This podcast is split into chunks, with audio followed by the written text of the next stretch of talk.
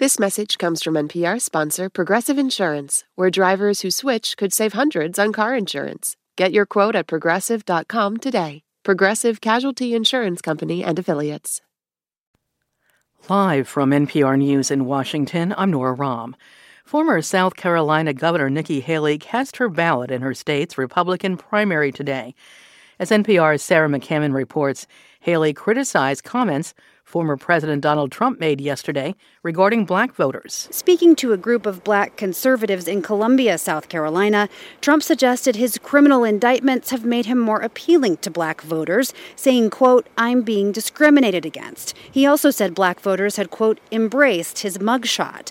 Speaking with reporters after voting near her home on Kiawah Island, Haley said such comments will hurt Republicans in November if Trump is the nominee. It's disgusting. But that's what happens when he goes off the teleprompter. That's the chaos that comes with Donald Trump. That's the offensiveness that's going to happen every day between now and the general election. This is a huge warning sign. Several polls suggest Trump is poised to defeat Haley in her home state. Sarah McCammon, NPR News, Kiawah Island, South Carolina. Republican power brokers in several states in the South say they see an opening to finally expand Medicaid. But despite signals from lawmakers in states like Georgia, Mississippi, and Alabama, change is coming slowly.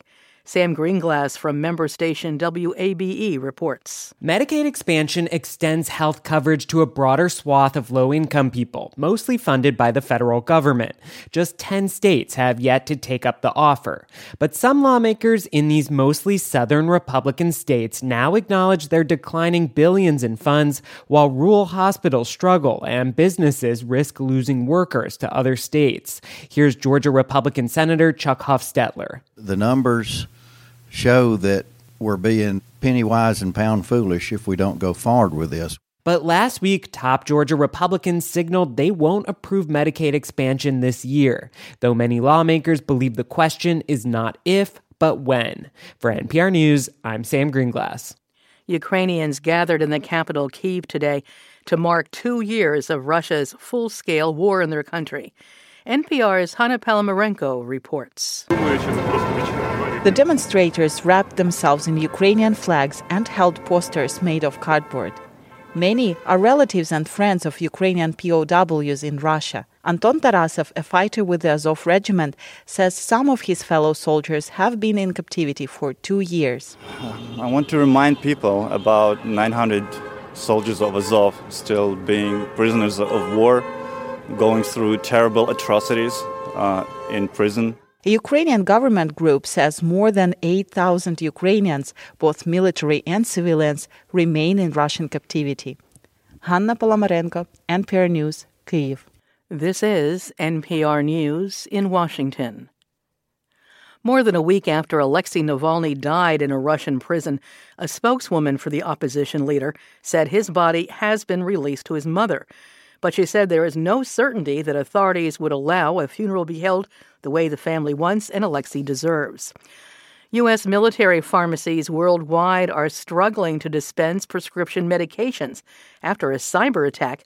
Colorado Public Radio's Dan Boyce reports some U.S. retail pharmacies have also been affected, and it's unclear when the issue will be resolved. United Health's technology unit Change Healthcare, one of the nation's largest prescription processors, first reported having issues Wednesday.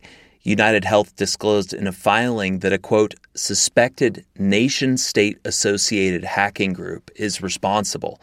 A statement on the website for TRICARE, the military's main healthcare program, says Change Healthcare disconnected its systems to protect patient information. Military hospitals and clinics will be processing service member prescriptions manually until the system is fixed. They warn those patients to prepare for delays in getting those medications filled. For NPR News, I'm Dan Boyce. Scientists are trying to determine why New York's Flaco the owl died. Flaco was spotted often but had evaded capture after escaping from the Central Park Zoo about a year ago. A rescue group found him unresponsive in an apartment courtyard in the Upper West Side yesterday and suspects Flaco had run into a window. I'm Nora Raum, NPR News in Washington. Listen to this podcast sponsor free on Amazon Music with a Prime membership or any podcast app by subscribing to NPR News Now Plus at plus.npr.org. That's plus.npr.org.